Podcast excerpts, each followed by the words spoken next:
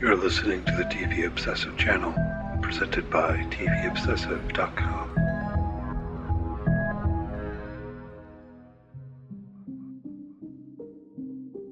The Leftovers In Defense of the Guilty Remnant, written and read by Caemeron Crain.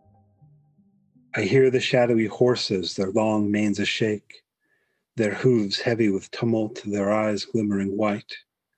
The north unfolds above them, clinging, creeping night. The east her hidden joy before the morning break. The west weeps in pale dew and sighs, passing away. The south is pouring down roses of crimson fire. O vanity of sleep, hope, dream, endless desire. The horses of disaster plunge in the heavy clay. Beloved, let your eyes half close and your heart beat over my heart and your hair fall over my breast, drowning love's lonely hour in deep twilight of rest, and hiding their tossing manes and their tumultuous feet. William Butler Yeats. Michael Robartes bids his beloved be at peace, 1899. The world has ended. Nothing about you matters. There is no family. Stop talking smoke cigarettes, dress in all white, paint the windows. Remember, and don't let them forget, the world has ended. We are but a remnant. The catastrophe has happened. The eschaton, if you want to get religious about it, that doesn't matter either. We remain, but that's certainly nothing to feel good about. Is the guilty remnant a cult? It fits the bill in some senses, but not in others. A cult tends to have a charismatic leader whose death rarely survives, for example. One might even be tempted to make this a matter of definition survive the death of the charismatic leader, and the cult becomes a religion. How else might we mark the distinction? Well, there is also a certain level of devotion cults call for, which cuts against all other forms of attachment to family, societal norms, and so on. Here, the GR seems to fit the bill, but cults further tend to offer some kind of salvation or utopian vision. The GR does not do this. They recruit, but only by reminding people of the departure. They stand outside of your house silently, smoking to force you to remember. They buy the loved ones, dummies, and place them in your homes to force you to remember. Never forget.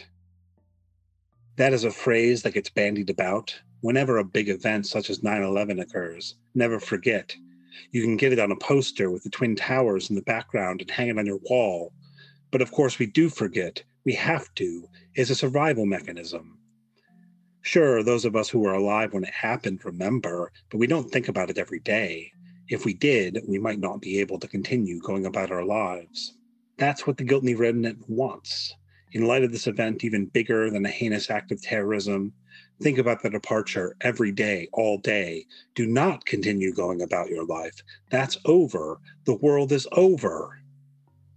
Dress in white to mark the blankness and your refusal of colorful distractions. Paint the windows. Hand out pamphlets that read, quote, everything that matters about you is inside on the cover, and the inside is blank. Stop talking because breath is spirit it is not communication that the GRs use. They are happy enough to write words down, but the expression of the self through breath, insofar as this would indicate an esprit. The letter, writing, is not the spirit, talking. They smoke for the same reason to quell the breath slash spirit. They offer a purpose, a reason to exist, as Patty puts it, but not a notion that life is meaningful. On the contrary, meaningfulness is over. The point isn't why the departure happened, it is accepting that it did. Accept that the world, defined as the totality of meaningful events in space and time, has ended, and yet we remain. What else is worth thinking about? Is this an extreme reaction to the unexplained departure of 2% of the world's population? What is interesting about the GR's position is that it isn't laden with religious dogma. It offers no explanation. On the contrary, it insists on tarrying with a lack of explanation. They are gone and we remain. left over, perhaps the only ethical reaction is to live constantly in the space of survivor's guilt. Because this isn't quite nihilism either. The GR may hold that nothing matters, but they also hold that it deeply matters that nothing matters. I suppose one might think of it almost as uh, nihilism as religion, but that framing risks missing the point. A comparison to Albert Camus' The Stranger gets closer, but instead of Meursault enjoying wine and a swim with a pretty girl, we have silence and harassing people to make them remember that life is absurd. Smoking and murder are held in common. There's a town in Texas from which no one departed, and so they started calling it Miracle. They think they are special. They aren't. And they need to be reminded of this. So Evie Murphy and her friends fake their own departure.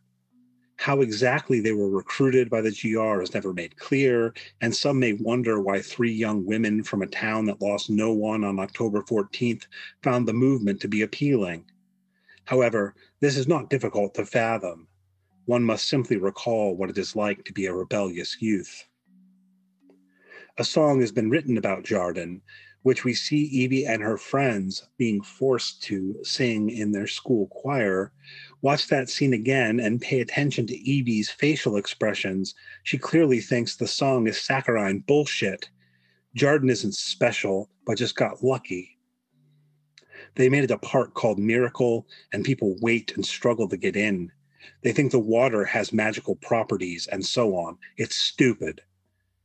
Whether she and her friends are right about that is something the show will leave ambiguous, but it's not hard to understand her position or the plan. Fake a departure in Jarden to undermine people's faith and the status of the town as miracle. Make everyone remember what happened on October 14th, even in this place where it did not occur. Meg arrives and makes the authorities believe she intends to blow up the bridge before the three missing girls exit the trailer. All of this is merely a distraction, though, as the real plan is for the GR to storm the bridge at the appointed time, be sure to be followed by all of the others in the camp outside of town. It is to break down the barrier between Jarden and the rest of the world. In this sense, it is the opposite of blowing up the bridge. If the world ended, then Jarden is surely not exempt. Does it make sense to think that the world has ended because of October 14th? not to everyone, and this may seem to be the weak point in the GR's philosophy. But the thought is illustrated nicely when we see what finally pushed Laurie Garvey to join them.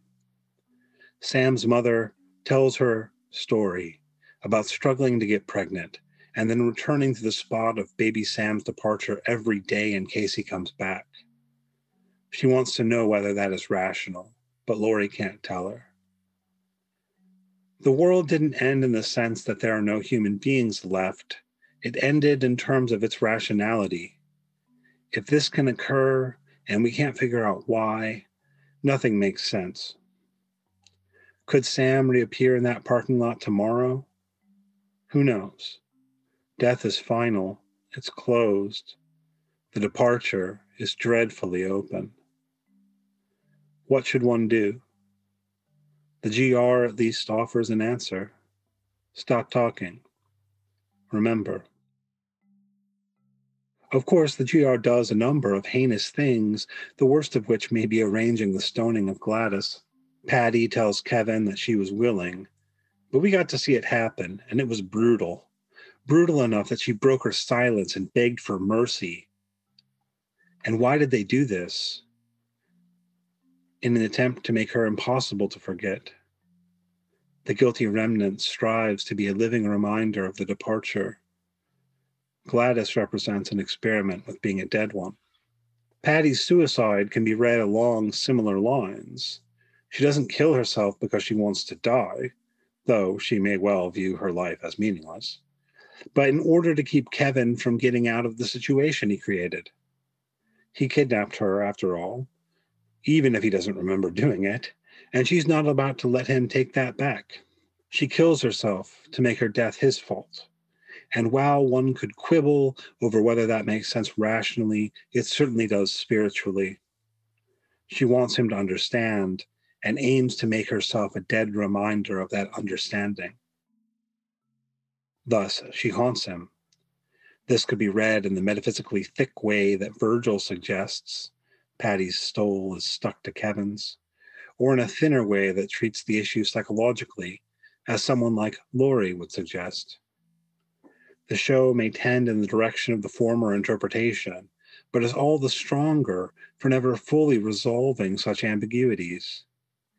To ask whether it is really Patty talking to Kevin from beyond the grave is largely to miss the point, which is a thematic one. He understands the guilty remnant, and she continues to remind him, even though she is dead. He is responsible for her death, even though she did it to herself. Of course, she haunts him. Whether this was cruelty on Patty's part may well depend on how one thinks of the guilty remnant overall. The same goes for their placing of loved ones' dummies of the departed in the places from which they left, including the houses of their family. It certainly seems cruel from a certain point of view to confront people so tangibly with those they have lost. Just imagine doing this with regard to someone who has died. It is understandable that the town gets angry enough to burn GR houses down because of this. But then there is Nora Durst, who sits down with the mannequins in her kitchen, holds their silicone hands, and has herself a good think. As much as we want to label the guilty remnant a cult, and as much as they act in ways we may find reprehensible, the fact is that we do understand them.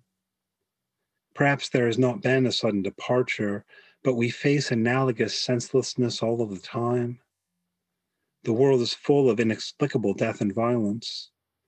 We try not to think about it, simply to be able to go on. A horrendous event occurs, and we say that we will never forget, but we do, and we must, in order to live. In this regard, the only difference when it comes to the departure is one of scale.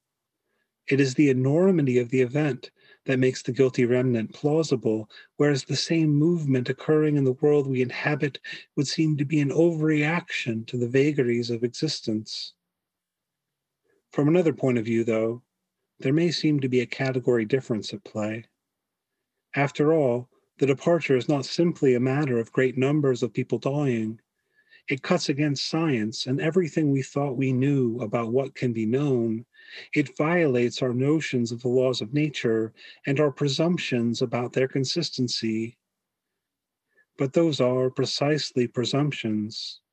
We presume that things will keep going along in the same way and that they always have. Maybe the ancients didn't have the concept of gravity that we do, but that doesn't mean that they could fly like Superman there's a difference between knowledge and being, and while we may struggle to know, we presume that being is knowable, that our means for knowing the world are suited to do so. What if that's wrong? Rene Descartes worried about it and appealed to a God that does not deceive. David Hume worried about it and could do no better than appeal to human nature. Friedrich Nietzsche worried about it and rejected the idea that our means for knowing the world are well suited to the task. Take whatever position you will, the presumption of a harmony between thought and being seems fairly groundless, rationally speaking. Perhaps we cannot help but believe that the laws of nature don't change, but what kind of evidence is that? As such, the departure does not present a category difference so much as it thematizes an absurdity we don't want to grapple with. We might think we can understand death because we can identify causes and bury corpses, but we do not. We don't know what it is any more than we can grasp the meaning of the departure. All we know is that it will happen to each of us, but we don't like to think about that. Yet, as Patty Levin says, what else is worth thinking about?